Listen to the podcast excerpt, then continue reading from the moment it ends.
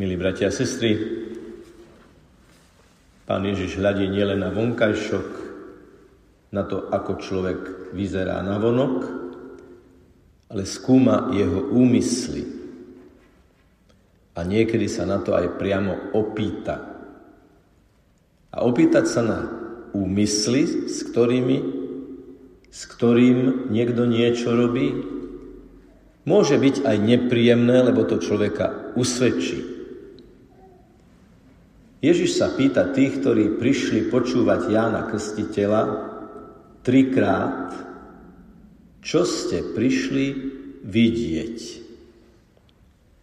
A v dvoch z troch otázok je vyslovené podozrenie, že neprišli s dobrým úmyslom a so správnym očakávaním. Je to tvrdá reč, jasná, úprimná, tvrdá, britská a usvedčujúca. Je dôležité vedieť, že Ježiš vidí do hĺbky ľudského srdca. A nebolo by to prvýkrát, keď vie, čo si človek myslí, aj keď to ten človek chce skryť. A tak Ježiš kladie prvú otázku, čo ste prišli vidieť, a za ňou hovorí Trstinu zmietanú vetrom? Čo ste prišli na púšť vidieť trstinu zmietanú vetrom? Vec, ktorá sa hýbe vo vetre, je odjak symbolom človeka, ktorý sa kýve podľa toho, aká je práve, dajme tomu, spoločenská objednávka. Tu je to vyjadrené, že trstina je klátená vetrom, ako vietor fúka, tak sa tá trstina skloní. A my už máme taký upgradeovaný spôsob vyjadrenia, že taký človek je kade vietor, tade plášť. A Ježiš sa teda pýta, čo ste prišli vidieť? Človeka, ktorý vám bude hovoriť príjemné reči, ktorý sa vám bude podkladať a podlizovať tým, že vám bude hovoriť to, čo vy chcete počuť. Čo ste prišli vidieť a koho ste prišli počúvať? Toho, ktorý vám potvrdí spôsob vášho života? A potom sa pýta nie náhodou druhú otázku, ktorá tú prvú vysvetľuje. Čo ste prišli vidieť? Človeka oblečeného do jemných šiat? Veď tí, čo sa skvosne obliekajú a žijú v rozkošiach, bývajú v kráľovských domoch.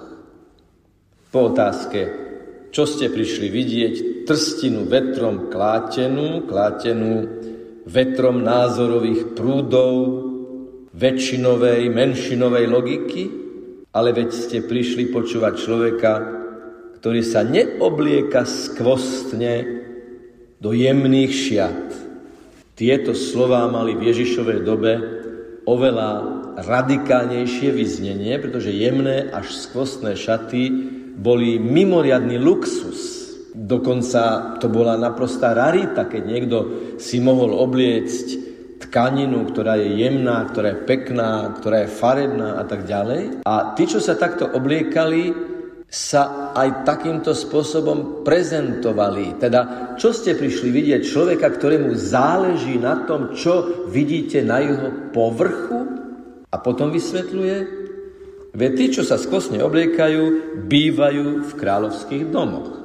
To rezonuje s tou prvou otázkou, čo ste prišli vidieť na púšť. To nie je len ornamentálne alebo situačné na púšť, tak aby to bolo také plastickejšie. Nie.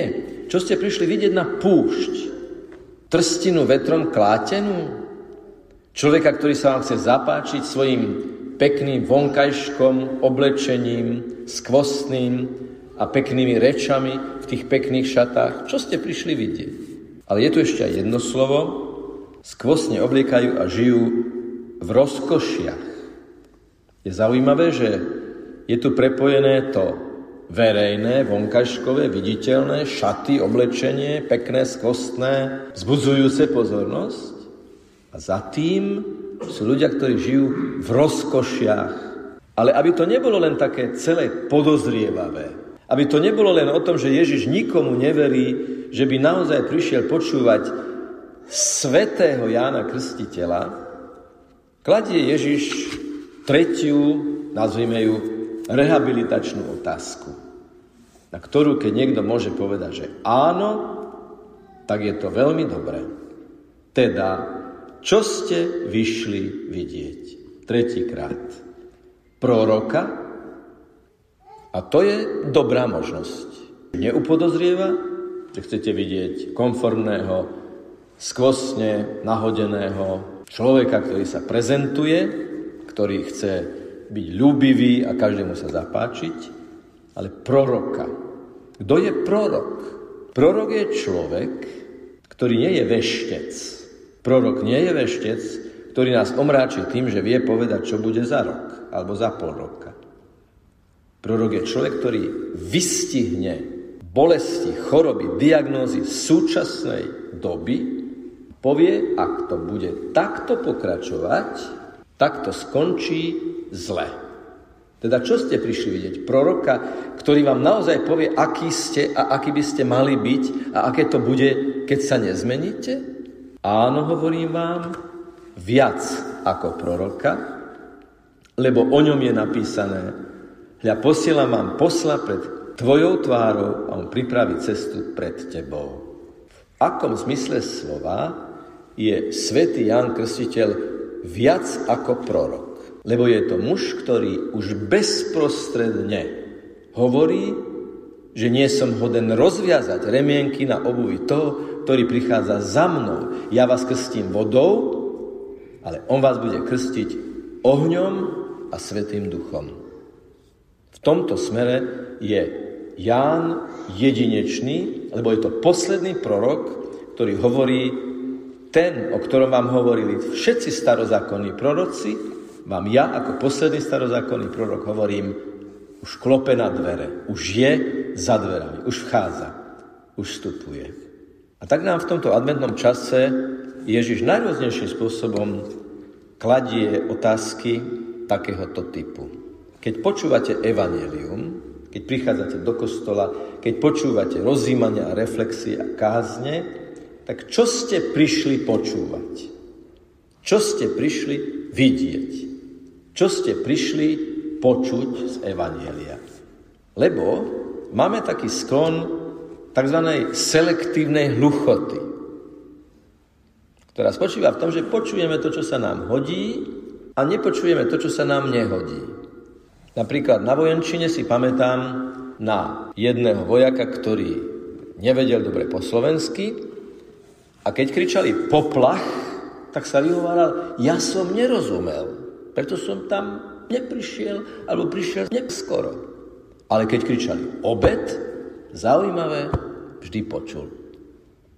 Takýto sme niekedy my ľudia. Keď nám ponúkajú niečo, čo je nám príjemné, ideme, ale keď je poplach, nielen vojenský, ale aj taký ten morálny alebo duchovný poplach, že treba vyskočiť na nohy. Zrazu to nejako nechceme počuť. Je to v nás a netreba sa toho lakať, je to prirodzená ľudská tendencia, prirodzený ľudský sklon a dnes nám hovorí, tak sa vás pýtam, s akou motiváciou prichádzate počúvať evanelium, Jána Krstiteľa, kňazov, ohlasovateľov evanelia a najmä a predovšetkým jadrné, živé, Božie slovo, ktoré si môžete otvoriť aj doma a si ho prečítať s vedomím, že slovo je napísané z ducha a ja mám ako pokrstený človek tiež ducha. A duch svetý sa spojí vtedy, keď s vierou čítam to slovo a pýtam sa, pane, tak teraz takej veľkej úprimnosti, čo mi chceš povedať pre môj život, pre môj kontext, pre konkrétne moje životné súradnice. Čo chceš mne povedať? A pán Ježiš nikdy nesklame tých, ktorí ho chcú s otvorým srdcom počúvať a chcú počuť to, čo on chce povedať a nielen to, čo oni počuť chcú. Keď teda dnes budeme prijímať eucharistického pána Ježiša, tak je to ten Ježiš, ktorý hovorí tieto slova. Je úžasné, že najprv o ňom rozímame a on potom príde. Ako keď je veľké predstavenie, niekto o niekom hovorí, hovorí, hovorí a potom zrazu moderátor povie, a teraz veľké prekvapenie, prichádza ten, o ktorom sme hovorili. A ľudia zatlieskajú, lebo sú nadšení, že prichádza veľký človek. A my to máme na každej svetej omši. Najprv nám Ježiš hovorí niečo cez slovo, potom o tom slove rozímame, hovoríme o Ježišovi, on je alfa, omega, východisko a cieľ každého kázania. Každý kňaz si musí spytovať svedomie, koľkokrát v kázni povedal Ježišovo meno a ak nie, alebo málo, tak je to na zamyslenie. A potom povieme, hľa, baránok Boží, ktorý sníma hriechy sveta, ktorý prichádza. Blahoslavení, blažení, ktorí sú pozvaní na baránkovú hostinu. A to narozímané slovo živého evanielia sa zabodkuje, zapointuje v tom príjmaní. Keď ja Ježišovi otvorím srdce a on ako chlieb, ktorý má absolútnu nutričnú duchovnú hodnotu, vstúpi do nášho vnútra, aby nás vnútra obnovil a prežiaril. Tak mu to opäť dnes dovolme a na otázku, tak čo ste prišli počúvať, mu povedzme vo všetkej pokore a jednoduchosti, teba, pane, tvoje slovo, tvoju pravdu o nás, tu a teraz, pre nás konkrétne. Nech je pochválený Pán Ježiš Kristus.